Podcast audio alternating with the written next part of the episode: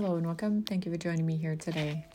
If you found yourself here, there may be a message for your healing journey, soul's evolution, transformation, and or simply information.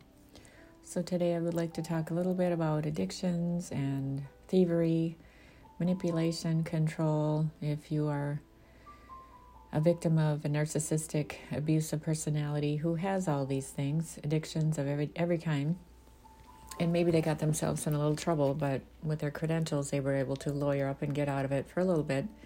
But they were forced to maybe get an interlock system on their vehicle, which you can only have one.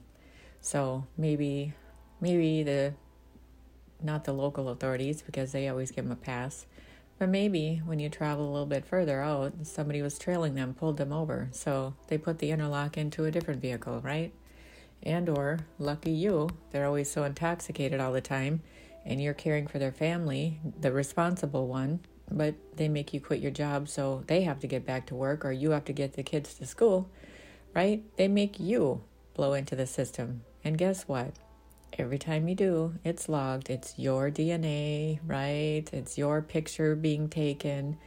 And then they can go ahead and get those pictures like everything else they do that's, you know, on the low and low, not on the up and up. They present that to their attorneys, saying it was you that got the DUI. Well, whatever the situation. But ironically, funny enough, when you're coming back from somewhere, and they actually are driving because maybe they sobered up, they get pulled over by somebody you know.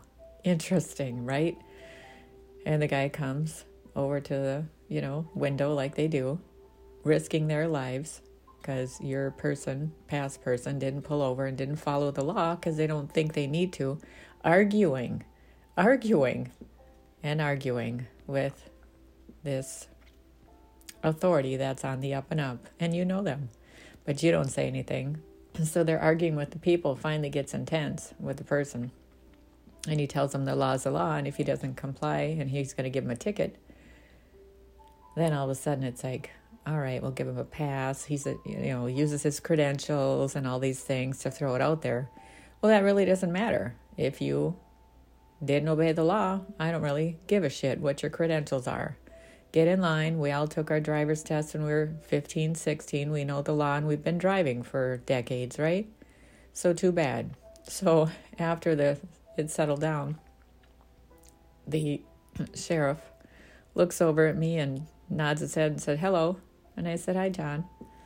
And uh, it was funny. It was profoundly funny but I knew that it was going to be bad for me later. I didn't say anything, but then there was a, was he making eyes at you? What the hell's going on here? I'm like, just, you know, literally get your shit together and let's move on. Kids got school or whatever.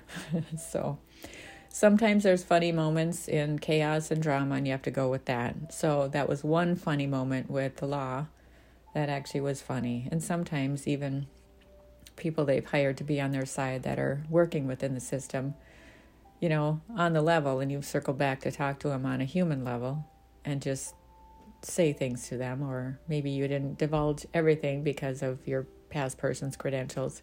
You come back and say, You have no clue what I've gone through. And the way you've all treated me was unjust, and I don't appreciate it. And you're crying because it's hurtful and damaging. And it looks like they understand. And then they tell you some things that you're past person told them to do. So it makes you feel a little bit better, but then somehow they're all into the same, you know, scenario that they want to take you down in different ways. They get involved in different things, and maybe the price is higher that they get paid for. Maybe it's some side deal. Cash is king, right?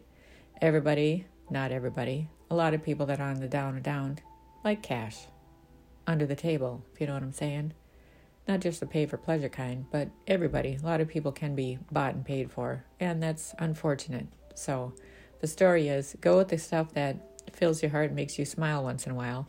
And uh, these are good things to have under your belt, which to bring awareness. And the point of the interlock device, just say no. Nope, not going to do it. I am not going to drive your vehicle with that device. Too bad you miss your work. Well, too bad. You call in and say why. I'm not doing it. It's not my problem. I didn't cause it. I certainly don't have the law that tells me I have to have it, and it's on you. You do it. And you know what? Call a friend, have them pick you up, and let them sit in their misery because misery loves company, right? And that's their problem. And if you're codependent, solving their problems for them, they never learn their lessons. So I hope this helps today. And just remember take care of you because you matter. And so it is. Namaste.